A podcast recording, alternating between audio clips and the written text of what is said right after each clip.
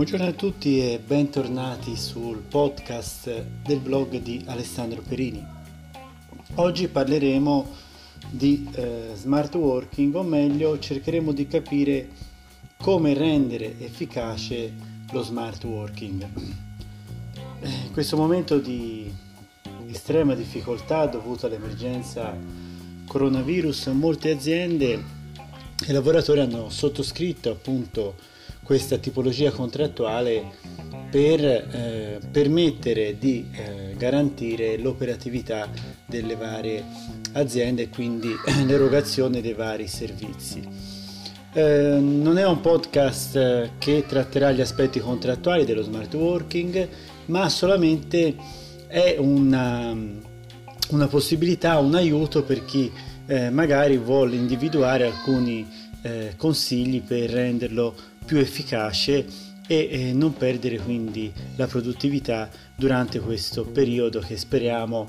da un punto di vista almeno sanitario non sarà così lungo. Ehm, quindi diciamo la prima considerazione è che l'Italia a mio avviso non era pronta ancora ad attivare questo strumento, ma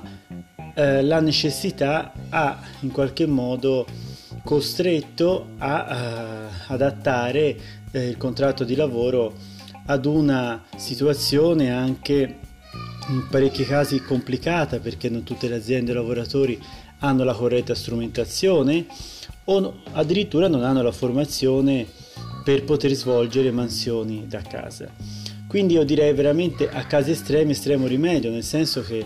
per molti è stata veramente l'unica soluzione per non interrompere le attività. Ma smart working Cosa vuol dire? Vuol dire fondamentalmente lavorare da casa con una strumentazione senza un controllo diretto eh, del, diciamo, del nostro titolare di azienda e quindi lavorare con un grande senso di responsabilità, lavorare con obiettivi, quindi è proprio un cambiamento culturale anche del concetto di lavoro, cioè occorre del tempo a mio avviso per sedimentare questo cambiamento, per non perdere la bussola e vediamo quindi cosa è possibile fare per svolgere eh, durante questo periodo tutto in modo corretto. La prima questione è quella dell'ordine. Cioè io sono convinto che prima di iniziare il nostro smart working occorra ordinare le idee, cioè ordinare i nostri spazi di lavoro, capire come progettare e come programmare la nostra giornata, la nostra giornata che si svolgerà da casa, quindi senza colleghi, spesso con figli o animali che girano per casa e quindi con un sacco di interferenze che in qualche modo dobbiamo, dobbiamo gestire. Quindi organizzare la giornata vuol dire organizzare i nostri spazi, ordinare le idee e fare proprio una scaletta delle cose da fare con una temporizzazione, ovvero stabilire proprio delle, degli slot temporali nei quali non si deve essere disturbati, quindi non ci devono essere interferenze, chiamiamole casalinghe. So che non è facile, ma è una cosa molto importante, cioè stabilire delle priorità, fare un elenco delle cose urgenti o urgentissime che non possiamo in nessun modo rimandare, partire proprio da quelle, concentrarsi su quegli obiettivi e raggiungerli il prima possibile. Quindi partendo dalle cose complesse poi testando la nostra metodologia riusciremo a capire se è corretta e quindi tutti gli altri compiti ci resteranno molto più semplici. Quindi evitare distrazione, evitare televisore, evitare le passeggiate verso il frigo. Io adoro la famosa tecnica del pomodoro, ovvero dividere eh, in slot di 30 minuti le mie attività i primi 25 dedicati al lavoro senza nessuna distrazione e poi 5 minuti di svago. Ecco, dividere il tempo in slot di 30 minuti è sicuramente una cosa molto molto utile. Altro consiglio, siamo a casa ma non siamo soli, nel senso che spesso i nostri colleghi lavorano da casa, quindi non perdere il contatto con il nostro team anche, anche attraverso, non lo so, delle call, delle videochiamate, ehm, cioè non avere un distacco dalla nostra vita, diciamo, eh, reale. Quindi non siamo da soli, ci sono altre persone del nostro team che lavorano da casa, quindi trovare dei momenti di confronto e di contatto, anche attraverso proprio la calendarizzazione di appuntamenti, cioè stabilire un giorno alla settimana, un'ora ogni due o tre giorni, un momento con una call, una videochiamata per confrontarsi e anche per vedersi, perché questo isolamento anche a livello psicologico credo che possa essere veramente pesante. E le relazioni sociali quindi sono parte integrante dello smart working, cioè siamo, siamo soli a casa, ma siamo sempre inseriti in un microcosmo lavorativo, quindi in un ambito eh, di persone.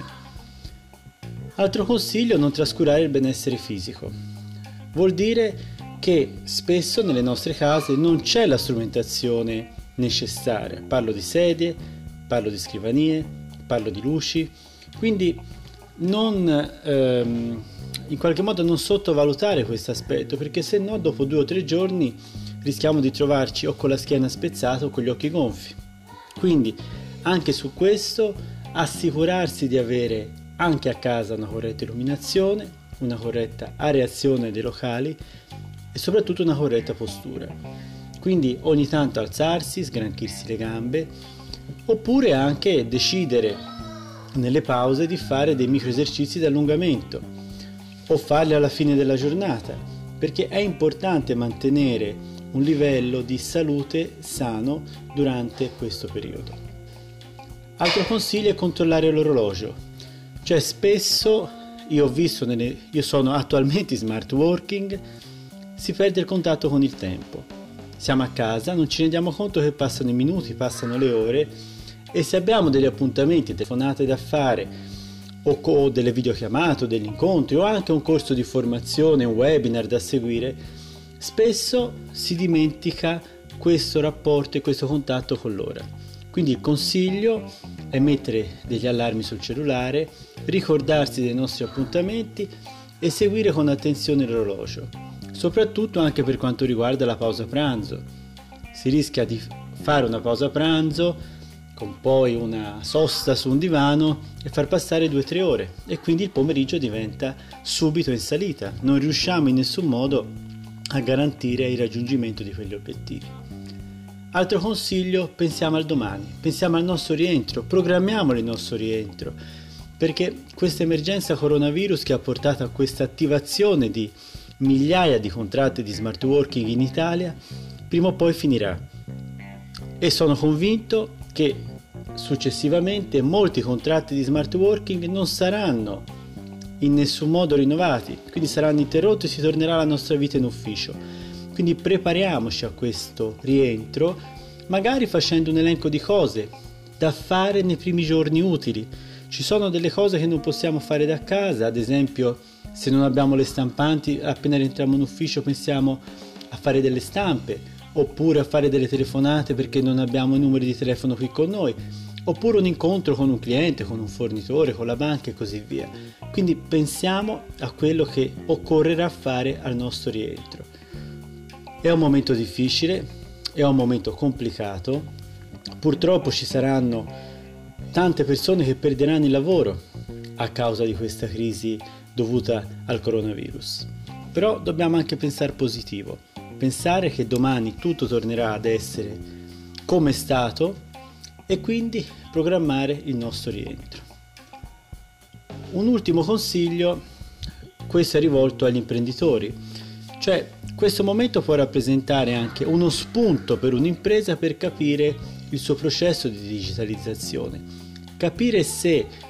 questo è un momento utile o meno per rivedere anche il concetto di business, il concetto di produzione, per vedere anche le stesse procedure, capire se questi strumenti digitali in qualche modo che sono stati adottati durante lo smart working potranno essere utili anche quando lo smart working sarà interrotto. Io penso ad esempio alle riunioni di un CDA, cioè spesso persone si fanno due o tre ore di macchina per andare in una sede per un CDA, potrebbero benissimo continuare a farli in diretta streaming su Zoom, su Skype o su Google Hangout. Quindi ci sono delle piccole cose che possano essere d'aiuto, possano in qualche modo essere continuate a, eh, ad utilizzare quindi delle procedure, delle, un qualcosa che possa aiutare l'azienda verso una migliore digitalizzazione, riducendo tempi, riducendo costi. E quindi questo periodo di smart working può essere un periodo veramente interessante perché può veramente aiutare le aziende a capire se la loro efficacia produttiva è tale e se in un processo produttivo eh, ottimizzato verso il contenimento dei costi, qualcosa veramente di utile è stato imparato durante questo periodo purtroppo molto molto complicato.